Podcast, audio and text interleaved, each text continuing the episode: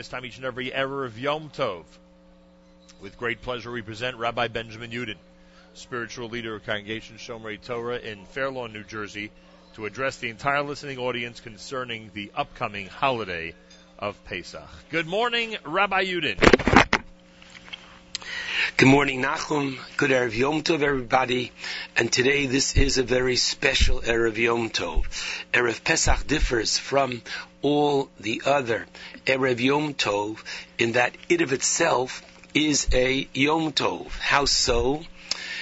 The reason is because when we were privileged to have a Beis HaMikdash, all Israel participated, and please God in the future will participate in the bringing of the Korban Pesach, which was done on the 14th, which is today, Erev Pesach, in the afternoon. And therefore, in terms of working, people uh, were careful not to work for sure Erev Pesach in the afternoon. The only question is whether one can work Erev Pesach in the morning and lo aleinu, someone sitting shiva, gets up from shiva today at chatzos at mid the day. And so we are excitingly preparing for tonight, which is that very special celebration of the unique relationship that we have with HaKadosh Baruch Hu. It's celebrated over and in conjunction with a festive meal. And so I'd like to just review the 15 steps of the Seder with you, and by no means this is a complete discussion. That would take us hours, but a little bit of a basic review. Now, Kadesh, which is the first act that we do at the Pesach Seder, at first glance, this is no different. Then we start every Yom Tov with Kiddush. We start Shavuos, Sukkos, Rosh Hashanah with Kiddush. Ma Nishtana, what's different about the Kiddush tonight? And there are several answers. The first thing is that all year long, it's nice if those who are at the table also drink some of the wine, but it is certainly not mandatory. Tonight, however, we have a rabbinic mitzvah of drinking the four cups of wine. And Kiddush doubles as number one. It is the way we initiate every Yom Tov. Baruch Hashem, Mikadesh Yisrael, V'hazmanim. We praise God who sanctifies the people Israel, who in turn sanctify the time, the Yom Tov. So first of all, everyone must drink seated, leaning to the left, bit heseba. Secondly, it's the amount that we drink, and that is as follows. All year long, it's sufficient to drink a malolugmav, a cheekful. Tonight, ideally, the cup should hold a revius. Revius is approximately four ounces. Now, part of the reasons that we drink the four cups of wine is our toasting and saying thank you to Hashem for Vhotsesi, Vitzalti, Vigoalti, Vilokachti the four stages of the redemption as found at the beginning of Parshas Vo'era. I don't have to tell you, when we toast someone, we do this with wine. That is the beverage of celebration. And that's why ideally we should use wine tonight at the Pesach Seder. Ideally, only wine. If you feel you have to, then mix some of the wine with grape juice. Even if it's half and half, as long as you can taste some of the wine. So everybody drinks leaning to the left because the rabbis told us that leaning is a form of demonstration of chayrus, of freedom. And I might suggest as well, in addition, that the Romans aristocracy, they leaned. So what? Well, they represent the arch enemies of the Jew that not only destroyed the second temple, but Oru Oru Ariyasod Ba, they even uprooted the very foundation. For a hundred years, not a single Jew could enter Yerushalayim. And where are the Romans today? Our leaning is a form of demonstration that we have outlived our enemies. And so, keep in mind that when we drink the first cup tonight, this is the first of the four cups of wine. The second step of the Pesach Seder is urchatz. We wash our hands without the recitation of a bracha. And really the best way of understanding it is that in reality, this washing is not related to Pesach. This washing is related to the laws of purity and impurity in the days when we were privileged to have a temple, we were very careful, making sure that the food that we ate was done in a state of purity. Our hands, the rabbis declare, have a certain minimal degree of impurity, and water is a conductor of tuma, impurity. Since we're going to eat the karpas, a vegetable after we're washing our hands, and we're going to dip the vegetable with our fingers into the salt water, and we're going to our fingers are going to be wet and it's going to touch the food. So it is a reminder to us how we lived when we had the Beis Hamikdash and please God in the future. And as the Netziv says, many who wear a kittel, the white robe, to the Pesach Seder, the Netziv says because, ah, just as when we were privileged to have a Beis Hamikdash, we ate the offerings, the korbanos, with a white robe, so too tonight we wear the kittel, reminding ourselves of the time what was like when we had a Beis Hamikdash, and similarly the washing of our hands, which is for the ritual of making sure that we do not pass on any tuma impurity to the food that we're going to eat. And so we do not recite a blessing over this urchatz. Now, the next step is we eat karpas, which is a vegetable.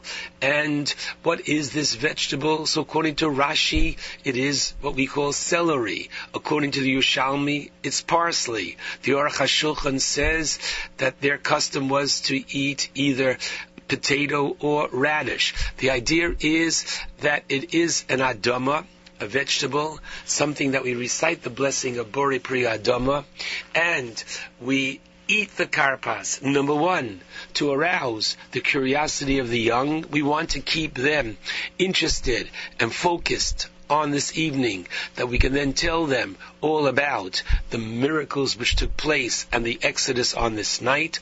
And secondly, the Talmud tells us that when you make the bracha on the karpas, the bracha for the adama, for the karpas, keep in mind that this bracha is going as well for the maror, the bitter herb that please God we will be eating in the meal. After karpas we have yachatz. Yachatz is we break the middle matzah. The Torah in the fifth book that we're going to read on Acharon shel Pesach in chapter 16, pasuk 3. The Torah calls matzos lechem oni, literally the bread of affliction, the bread we ate while we were slaves in Egypt, as well as the rabbis understand it to be lechem oni, a poor man's bread. And a poor man, oftentimes when he gets a loaf, what does he do? he breaks it and saves the other half, not knowing if he'll have more food later. And so we reenact on this night different motifs and character of the matzah. On the one hand, it's lechem oni, the poor man's bread, flour and water, the broken piece. And in addition, the rabbis tell us lechem oni, bread over which we recite much. And therefore, the custom is that when we recite the Haggadah, starting with Avadim Hayinu, we uncover the matzos, and especially the middle matzah, and we recite the Haggadah over and in conjunction with the matzah. That is yachatz. The larger piece is taken and put away for the afikoman, the quote dessert that we will be eating at the conclusion of the meal. After that comes magid. Magid is one of the two specific biblical mitzvos that we have on this night. All year long, the Torah tells us once again in Parshas Re'eh in chapter 16 of the book of Devarim, the Torah says, "Leman tizkor es yom tzeischa Mitzrayim ko chayecha." You are to remember the day you left Egypt, all the days of your life. So, simply every morning, every evening, through the third paragraph of the Shema, we make mention of the fact that God took us out of Egypt. But listen carefully. Throughout the year, we mention the Exodus by ourselves. At the Seder, it's ideal that you should be with others and we relate and tell the story to others. Throughout the year, we only deal with the result. Ani Hashem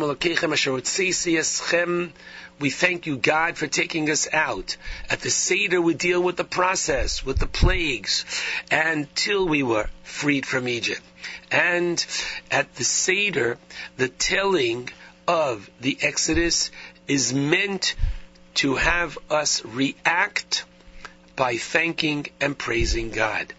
Namely, if you want to know what is the Haggadah, the the book that we use based upon the verse in chapter 13 in Shmos, Pasuk 8, Vigadato lebincha, bayomahu leimor, you are to tell over to your children on this day. So the idea clearly is that what are we telling our children? We are saying how grateful we are that HaKadosh Baruch Hu took us out. And that is why we don't recite the verses of the second book of the Torah, which would have been our immediate instinct of Shmos, Va'era, Bo, and Beshalach. No. We go to several psukim in chapter 26 of Devarim, when the Jew brought his first fruits, Bikurim, and he's thankful to God for his being brought to the land of Israel, for his having first fruits, and the opportunity to bring them to Hashem's temple, and to say thank you. This is what the theme of the Pesach Haggadah is. The Haggadah is one big thank you to Hashem.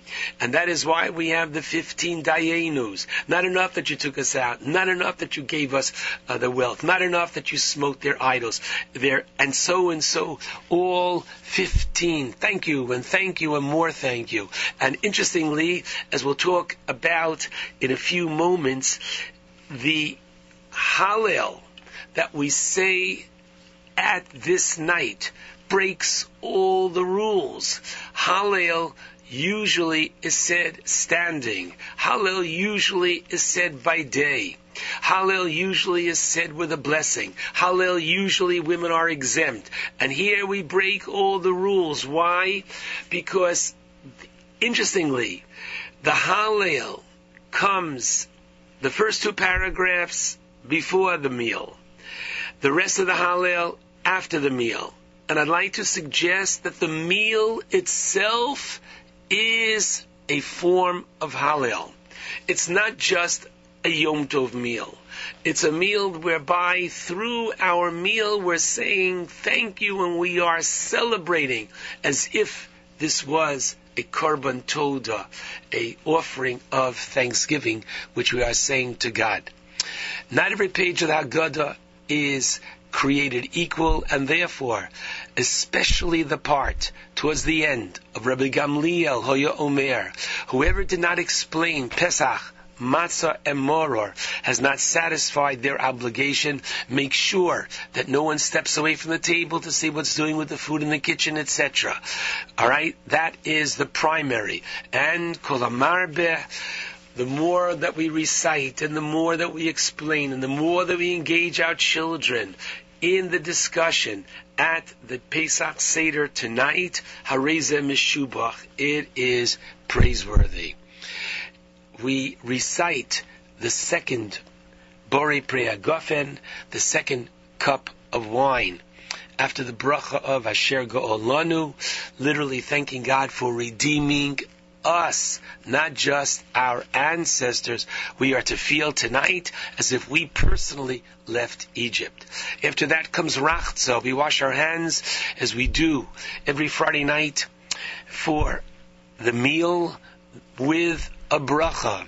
We come to the table, and now comes the only other biblical, unique biblical mitzvah of the night, and that is matzah. We recite the bracha of Hamotzi, and we have each person before you go to wash. Make sure that each one has in front of them, and I suggest that the host should delegate that to make sure that people don't take for themselves a small piece because im kvar askvar. If we're doing it already, let's do it right. Let's eat a nice sized piece of matzah. Many eat two one for the motzi and one for alachilas matzah. But the idea is we make our motzi with the one leading the Seder holding the two and a half matzahs in front of him. He then puts down the bottom matzah. Over the one and a half, he says the bracha of, and many sedarim all say it together, the bracha of Al Achilas Matzah. Eat the matzah slowly, leaning to the left.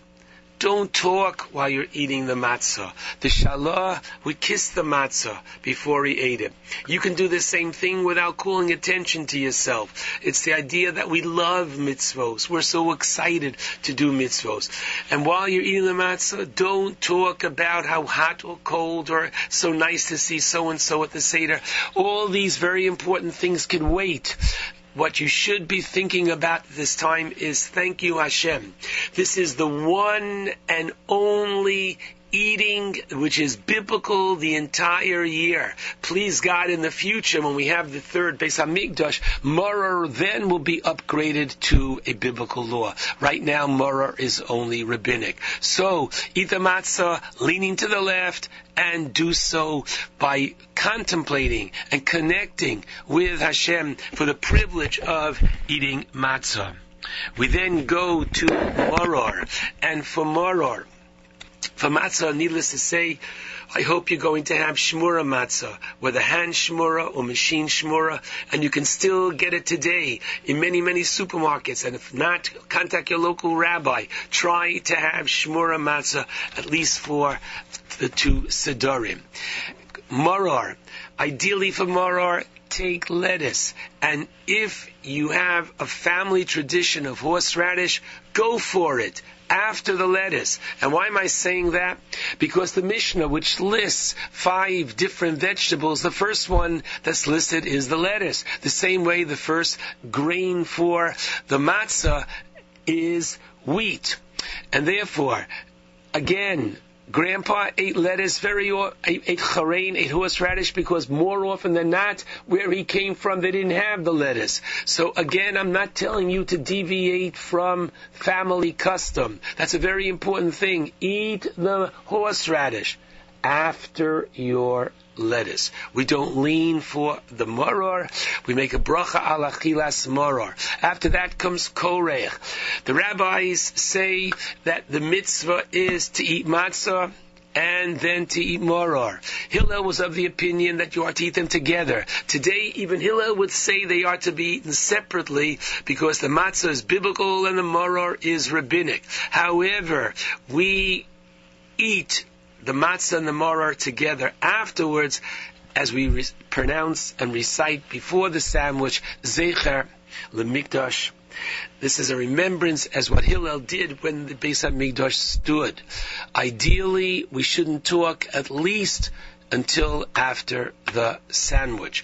Then comes the Shulchan Aruch, and I told you that the meal itself is part of the Hallel. What an exciting idea.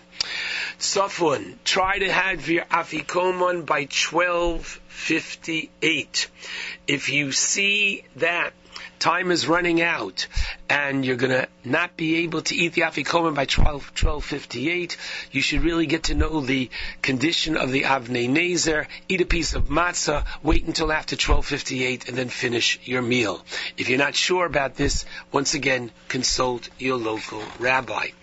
After the um, Tzafun comes Borech, we recite the Birkas Hamazon, over which we, after, over the third cup, after which we drink the third cup. Hallel, now we focus on the future. We fill the fourth cup. We complete the Hallel. And Hallel Agadol. Hodel Hashem Kitov Kiliolam Chazdo. And when we complete the Hallel and the various form of Nishmas, we then complete the fourth bracha of Bore Prihagofen. Finally, Nirtza. Nirtza is literally as by the Korban, where you find that term in the Torah. We ask and pray that Hashem will accept our Seder as if we had brought the Korban. There's so much more to say. I can only tell you, enjoy the mitzvos. They are so special. We've worked so hard in preparing our home, in making it ready for the Seder. Let's enjoy the mitzvos. And I pray that please God, next year we'll all be able to be in Yerushalayim, Habenuya, enjoying min hazvachim umin hapsachim. Wishing Nachum and his family, everybody, a Chag Kosher V'Someach.